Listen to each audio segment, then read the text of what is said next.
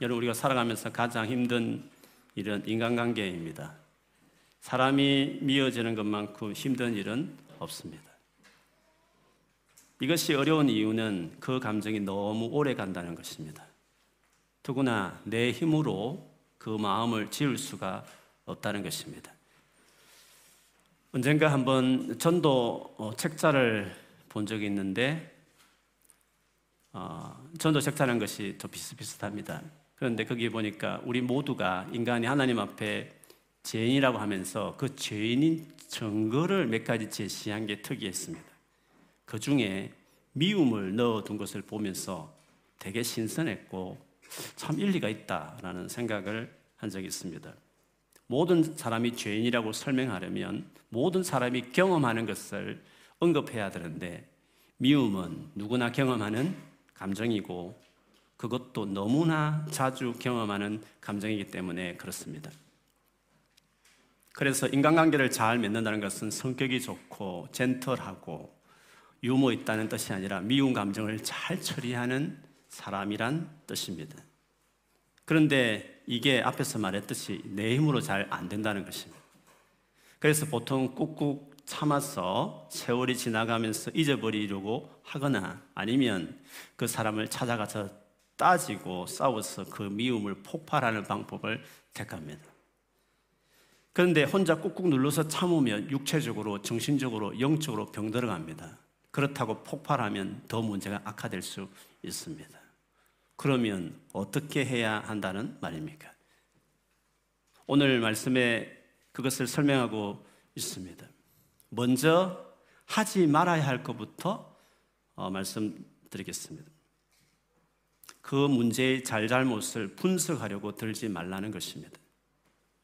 앉아서 밤을 새면서 그때 그 상황과 그것에 숨겨진 동기를 파악하려고 들고 상대의 인격을 분석하기 시작하면 미움은 더 커져 갑니다. 그런 상황이 계속되고 있으면 도대체 무슨 일이야? 주변 사람이 붙게 되고 동원되고 그래서 계속 미움은 정폭되고 그 감정이 주변 사람까지 전달되어서 그들마저 힘들게 만드는 것입니다. 그래서 주님은 마태복음 18장 15절에 내 형제가 너에게 죄를 짓거든 너 형제가 너에게 상처를 입혔거든 가서 단둘이 있는 자리에서 그에게 충고하여라. 그가 너의 말을 들으면 너는 그 형제를 얻은 것이다. 만일 그 잘못을 저지른 그 사람을 위하는 마음이 크고 공동체를 심각하게 위험에 빠뜨릴 일이면 그렇게 해야 한다고 이야기했습니다. 제 경험을 보면 많은 경우에 찾아갈 필요 없이 내 혼자 주님 앞에 기도하면서 처리할 일이 대부분입니다. 오늘 보면 1절을 보면 이 야고보서를 받았던 그 교회 안에 성도들끼리 싸움과 분쟁이 많이 있었던 것 같습니다. 이 싸움이라는 단어의 원래의 뜻은 전쟁, 전투. 이것이 원래 단어의 뜻입니다. 그리고 이 단어가 복수형으로 되어 있습니다. 그 말은 그런 성도 간의 갈등이 많이 계속해서 일어나고 있다는 것을 말해주는 것입니다. 2절에 보면 심지어 서로 살인까지 하면서 다툰다고 되어 있습니다. 무슨 성도 간의 싸움 가운데 살인까지 하겠습니까? 그것은 요한일서 3장 15절 말씀대로 독한 미움을 갖고 있다. 아마 그런 뜻을 강조한 말일 것입니다. 여러분 이 정도로 심각한 일이면 야고보는 책임있는 지도자로서 그 문제에 대해서 중재해야 옳고 그리고 그것이 무엇이 옳고 그런지 시시바비를 가리는 것이 그것이 심각할 정도로 전투, 살인한 정도의 상황이면 서신에 뭔가 이렇게 가리는 말을 하는 것이 옳을 것 같습니다. 그러나 모든 부부 관계가 물로 칼로 물 베듯이 사실 특별한 건 없습니다. 그처럼 많은 경우에는 그것을 가리기보다는 오히려 야고보처럼 그런 시도를 전혀 하지 않고 있는 모습이 우리에게 인상 깊습니다. 야고보는 이 문제를 어떻게 그러면 접근했나 하는 것입니다. 1절을 다시 보면 이렇습니다. 무엇 때문에 여러분 가운데 싸움이나 분쟁이 일어납니까? 여러분의 지체들 안에서 싸우고 있는 육신의 욕심에서 생기는 것이 아닙니까? 왜 이런 싸움과 분쟁이 생기는지 그 근본적인 원인에 대해서 집중하고 있다는 사실입니다. 즉, 육신의 욕심에서 이런 것들이 나온다라고 이야기합니다. 육신의 욕심이라는 것은 다 정리해서 말한다면 자기 중심적인 태도, 이렇게 말할 수 있습니다. 잘못된 자기애를 말합니다. 자신을 존귀하게 여기는 것은 정말 중요합니다. 그런데 자기 중심적인 태도는 옳지 않습니다. 이것은 아담과 하와가 하나님을 떠날 때 가졌던 마음이었습니다. 하나님이 그만 선악을 선악과를 따먹을 때 스스로 하나님 되겠다라는 마음을 먹었는데 그 하나님 되겠다는 마음이 자기 중심적인 태도인 것입니다. 하나님으로부터 그 어떤 피조물과도 비교할 수 없을 정도 하나님의 형상대로 하나님을 닮게 우리가 지어졌다는 점에서 우리는 존귀한 존재입니다. 그런 점에서 그걸 존귀하게 생각하는 건 맞습니다. 그러나 그 창조주 하나님의 자리까지 넘보는 것은 오늘 율법을 판단함으로 율법을 만드신 분을 침범하는 것처럼 그것은 지나친 자기 사랑이라 말하는 것입니다. 그래서 자존감과 자기 중심적인 태도는 서로 다른 것입니다. 내가 사람을 미워하는 감정이 생길 때 나를 힘들게 한 사람의 잘못을 분석하기보다 왜 이토록 나는 과하게 미워하는가 내 안에 자기 중심성을 보는 것이 중요하다고 말하는 것입니다. 이런 태도가 왜 중요한가 하는 것은 내 속에 죄성을 다룰 수 있는 너무나 좋은 기회이기 때문에 그렇습니다. 여러분, 우리가 예수를 믿지만 내 안에 여전히 그 죄의 흔적들이 있습니다. 그래서 성경에는 옛 사람이라고 표현하기도 합니다. 썩어가고 죽어서 예수님 오면 벗어버릴 옛 사람이지만 그때까지 내 안에 타락한 그 죄성, 자기 중심적인 그 근성이 계속 내 안에 뿌리 있는 것입니다. 그래서 그것을 점점점 벗어가라고, 점점점 죽여가라고 말합니다. 그러면서 동시에 새 사람, 예수로 말미암아 시작된 새 본능, 새 인격으로 어, 바꿔가라. 이렇게 성경이 건면합니다. 우리가 공부하고 있는 에베소서 4장 22절 24절 그 말씀이 있습니다. 읽어드리면 이렇습니다. 여러분은 지난날의 생활 방식대로 허망한 욕정을 따라 살다가 썩어 없어질 그 옛사람을 벗어버리고 마음의 영을 새롭게 하여 하나님의 형상을 따라 참 어려움과 참 거룩함으로 지으심을 받은 새 사람을 입으십시오. 그래서 사람이 미워질 때 그 사람을 분석하려 하기보다 하나님 앞에서 원래 우리 모두가 가지게 된 나의 나 자신의 이 마음을 살펴서 예수 믿은 이후에 우리에게 건면하신 그 말씀도 내 안에 있는 옛 사람의 잔재들, 재성의 찌꺼기들을 제거하는 기회로 삼는 것입니다. 그렇기 때문에 그렇게 본다면 우리가 여러 가지 인간관계에서 사람을 미워하는 마음이 생길 때 그 모든 상황이 마냥 나쁜 상황은 아닙니다. 그것을 은혜로 바꿀 수 있는 것입니다. 그런 시간을 내가 가지면서 주님처럼 다른 사람을 사랑하는 인격으로 성화시킬 수 있는 기회가 될 수도 있는 것입니다. 어떻게 구체적으로 그렇게 할 것인가를 나누기 전에 이 자기 중심적인 죄성이 얼마나 심각한지를 좀 더 야고보의 말을 들어볼 필요가 있을 것 같습니다. 3절 4절입니다. 구하여도 얻지 못하는 것은 자기가 쾌락을 누리는데 쓰려고 잘못 구하기 때문입니다. 자기 중심적인 태도가 심각한 문제가 되는 이유는 하나님과의 친밀한 관계, 그분의 영광, 그분의 지혜와 능력을 경험하는 기도를 가로막는 주범이 되기 때문에 그렇습니다. 여기서 기도해도 얻지 못하는 이유가 자기 쾌락을 누리기 위해서 구하기 때문이라고 말하는 여기 쾌락이라는 단어는 조금 전에 말했던 1절에 말했던 싸움을 일으키는 내 안에 육신의 욕심 그 욕심이라는 단어와 원어상 똑같습니다. 우리는 다르게 번역했지만 원래 원어는 똑같은 단어로 일컬어져 있습니다.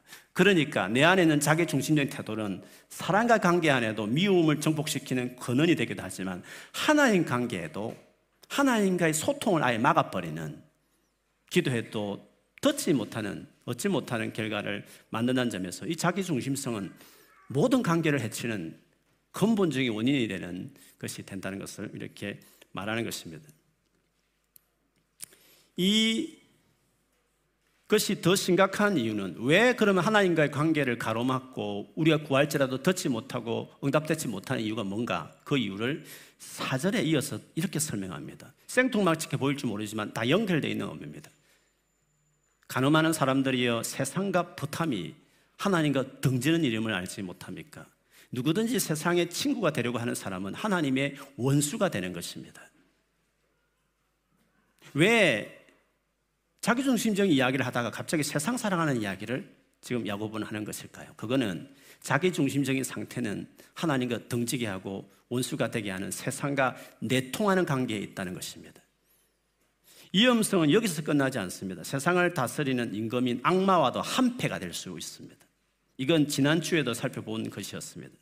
3장 15절 말씀, 여러 가지 관계 어려움을 대한 이야기를 하면서 이 같은 지혜는 위에서 내려온 것이 아니라 땅에 속한 것이고 육신에 속한 것이고 악마에게 속한 것입니다. 라고 이야기했습니다. 실제로 오늘 본문 봐도 7절에 보면 악마를 물리치라. 그러면 달아날 것이라는 말을 하고 있습니다. 갑자기 왜 악마가 튀어나옵니까? 그것은 바로 이 미움과 악마와 연결될 접촉점이 있기 때문에 그렇습니다. 그래서 실제로 바울은 에베소서 4장 26, 27절에 보면 분하고 마음이 상했을 때 그 분한 마음을 곁으로 가지고 있고 그걸 미움으로 발전하기 시작하면 사탄이 틈을 탄다라고 우리에게 경고한 구절도 있는 것입니다. 그러나 여러분 우리에게 소망은 있습니다. 왜냐하면 우리가 얼마나 사람을 사랑하는 것이 어렵고 쉽게 미워하며 살아가는 연약한 존재인지를 하나님이 너무 잘 아시기 때문에 그렇습니다.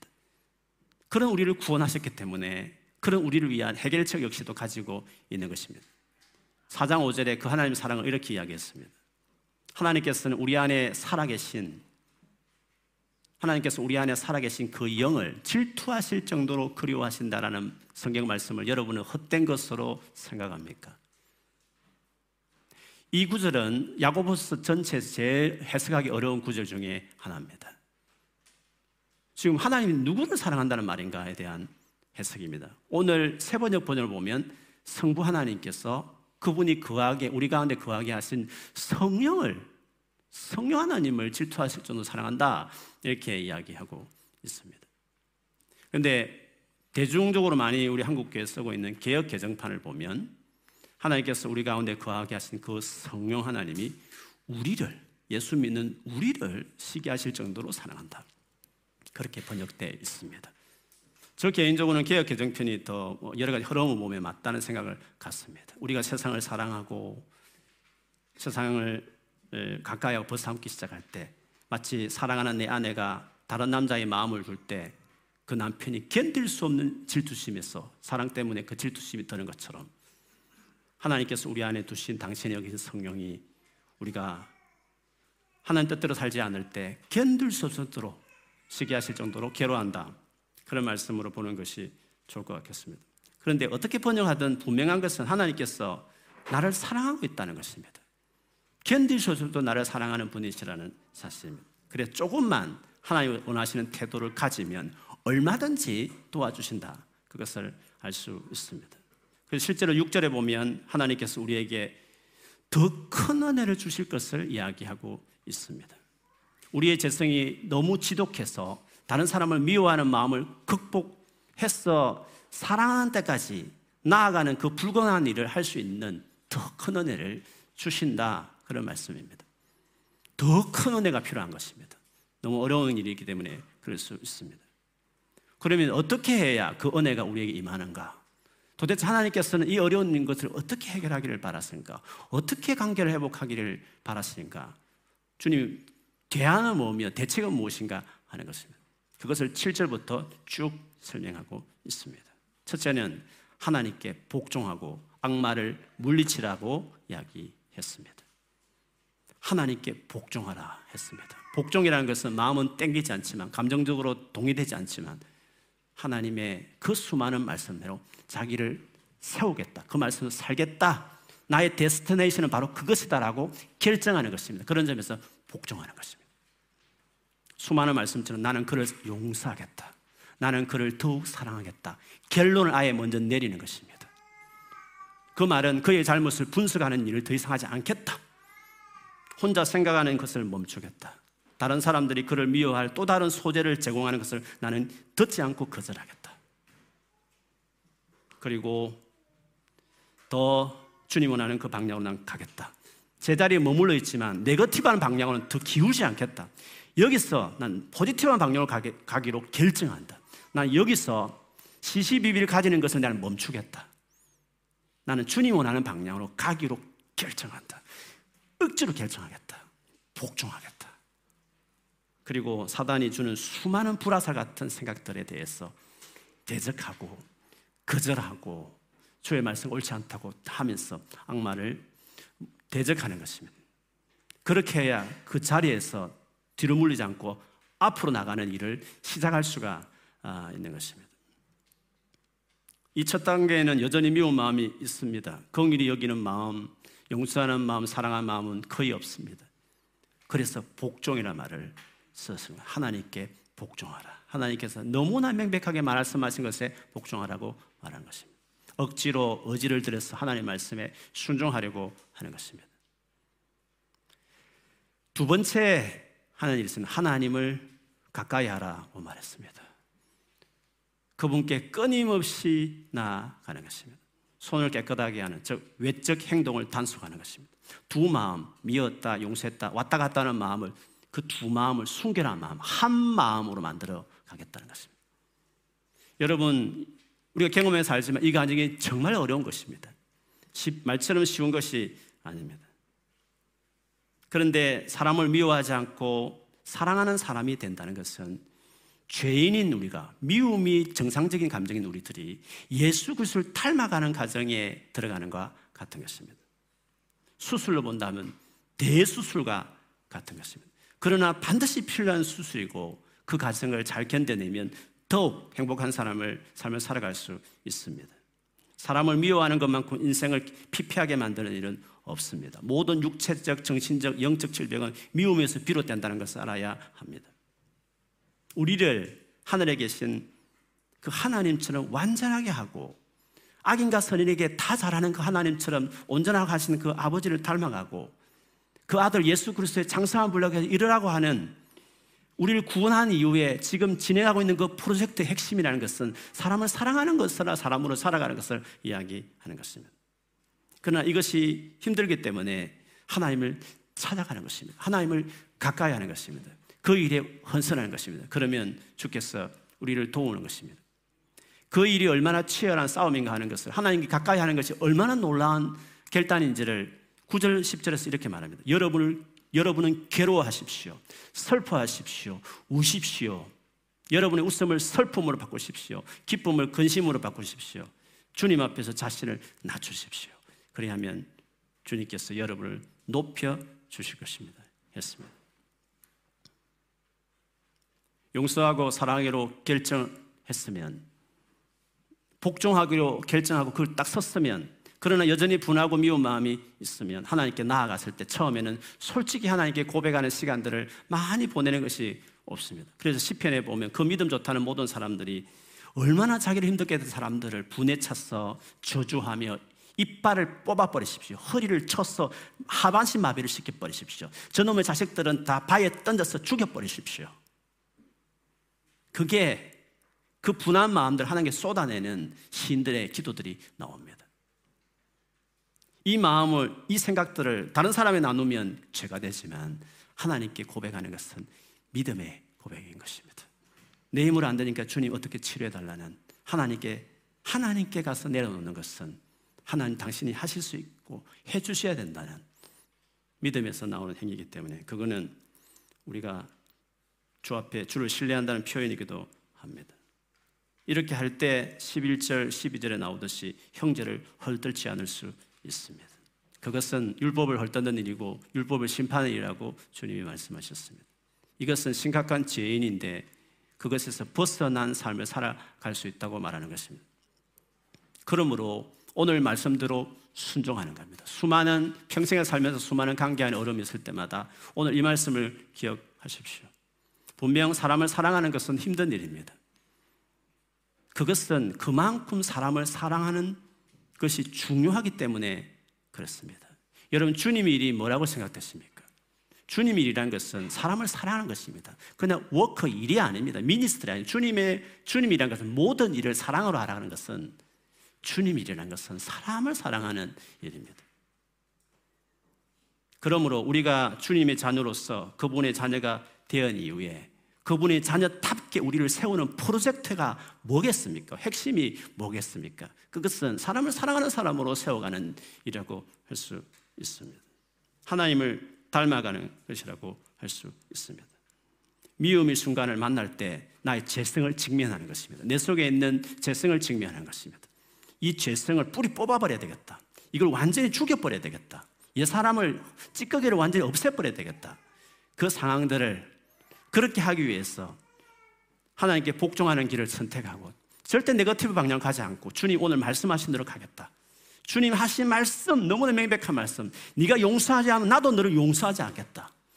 나는 너의 기도를 듣지 않겠다. 너는 영적 침체 완전히 들어갈 것이다. 그래서 난 한 발자국도 주의 말씀하신 데 벗어나지 않고 힘들지만 감정이 따라오지만 복종하겠다. 그 감정 가지고 그러나 안 되니까 하나님을 끊임없이 가까이 하고 너무 고통스럽지만 가까이 하면서 주 앞에 은혜를 구하기 시작할 때 더 큰 은혜를 주시는 하나님께서 우리를 도우심으로 마침내 주님을 사랑하는 원수를 위해서 자기 목숨을 내어오는 그 주님의 사랑의 이르까지 우리를 자라도록 돕는 겁니다. 믿음에 출발하지만 사랑이 꼭지점 가는 것입니다. 성령의 역사는 역사에서 성령의 열매인 첫 열매인 사랑을 우리에게 주시는 것과 같은 것입니다. 그러므로 미움의 순간이 있을 때 프로젝트를 실제로 실행할 절호의 기획을 써야 됩니다. 그 순간에서 내가 어떻게 행동하는 따라서 어디로 가야 될지 내가 결정하게 되는 것입니다. 여러분 오늘 말씀대로 순종하십시오. 우리 모두가 그렇게 행하면 여러분 하나님처럼 되는 겁니다. 하나님처럼 온전해져 가라고 말하십니다. 예수님처럼 장성한 분량에 살아가게 되는 것입니다. 그렇기 때문에 그런 일을 만날 때마다 그런 일 만날 때마다 네옛 사람을 완전 벗어버리는 조로의 기회다 여기고 치열하게 주 앞에 나아가시면 주님이 큰 은혜를 베풀어 주실 줄 믿습니다. 그래서 주의 사람이 되십시오. 그게 그리스도인인 것입니다. 그것이 세계명이라고 말씀하셨습니다. 그렇게 사셔서 그게 복음을 전하는 겁니다. 복음을 전하는 정인으로 살아가게 되는 것입니다. 우리 모두가 그렇게 살아가기를 주의 이름으로 축원합니다. 아멘.